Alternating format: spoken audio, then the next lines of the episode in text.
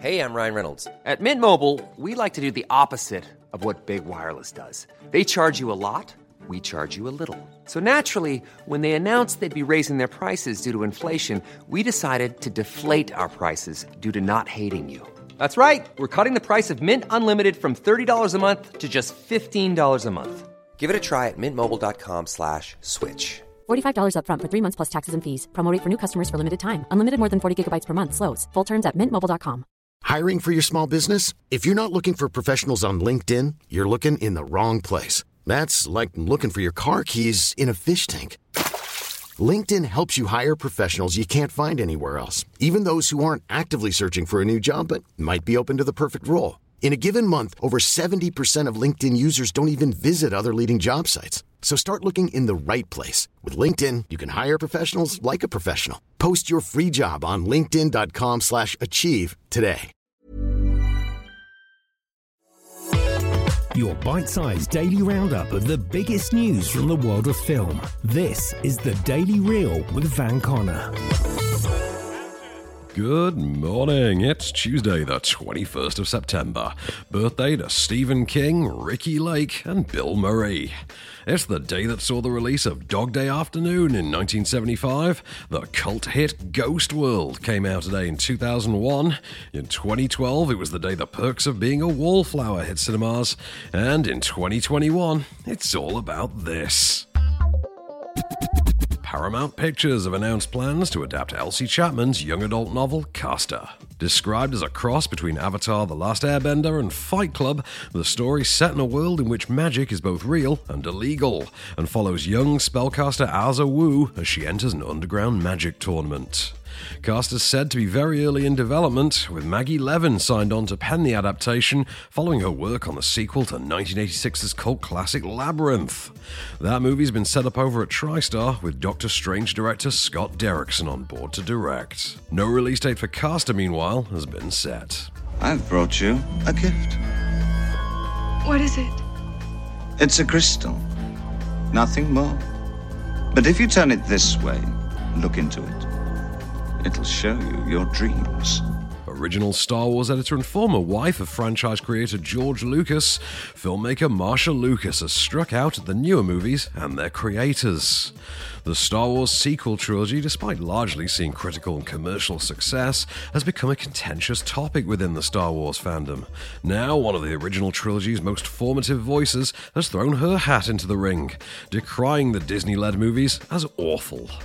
Quoted in the new novel Howard Kazanjian, A Producer's Life by R.W. Rinzler, Marcia Lucas spoke out against the newer features, specifically focusing her ire on current Lucasfilm head Kathleen Kennedy and the director of 2015's The Force Awakens and 2019's The Rise of Skywalker, J.J. Abrams.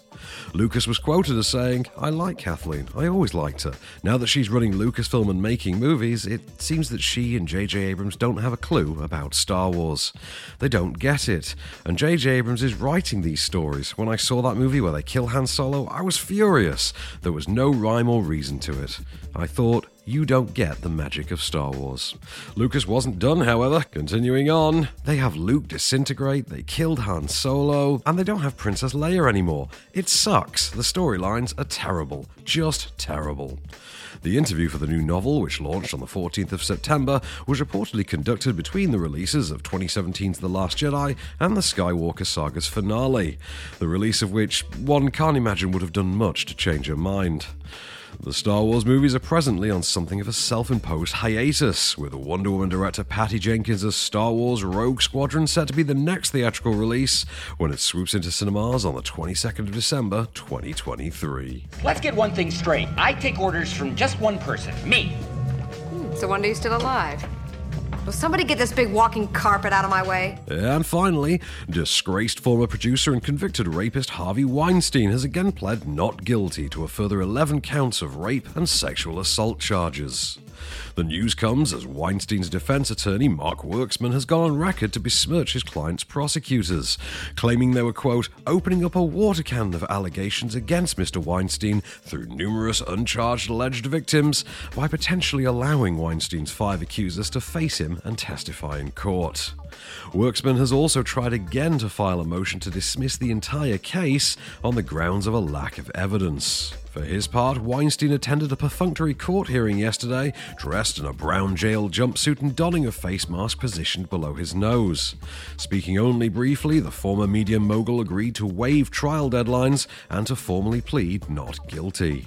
If sentenced, he'll face an additional 140 years in prison. On top of the 23 years he's already serving, ensuring the 69 year old undoubtedly spends the rest of his life in a cell. Apple has announced that it will add hundreds of new emojis to its iOS system, including a person at a spa, a vomiting face, and a shushing finger finally giving emoji fans the ability to describe what it was like to work for Harvey Weinstein.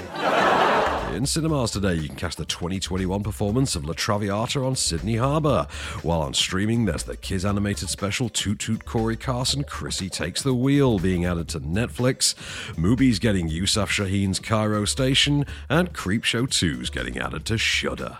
Sticking with something scary, The Silence of the Lambs is on ITV4 tonight, with other Freeview offerings for your Tuesday evening, including Sahara and Sicario on Film 4, the 2014 remake of Robocop on Channel 5, Silverado, Christine, and A Good Marriage are showing on Great Movies, and the Drew Barrymore teen psycho thriller Poison Ivy's airing on 5 Star.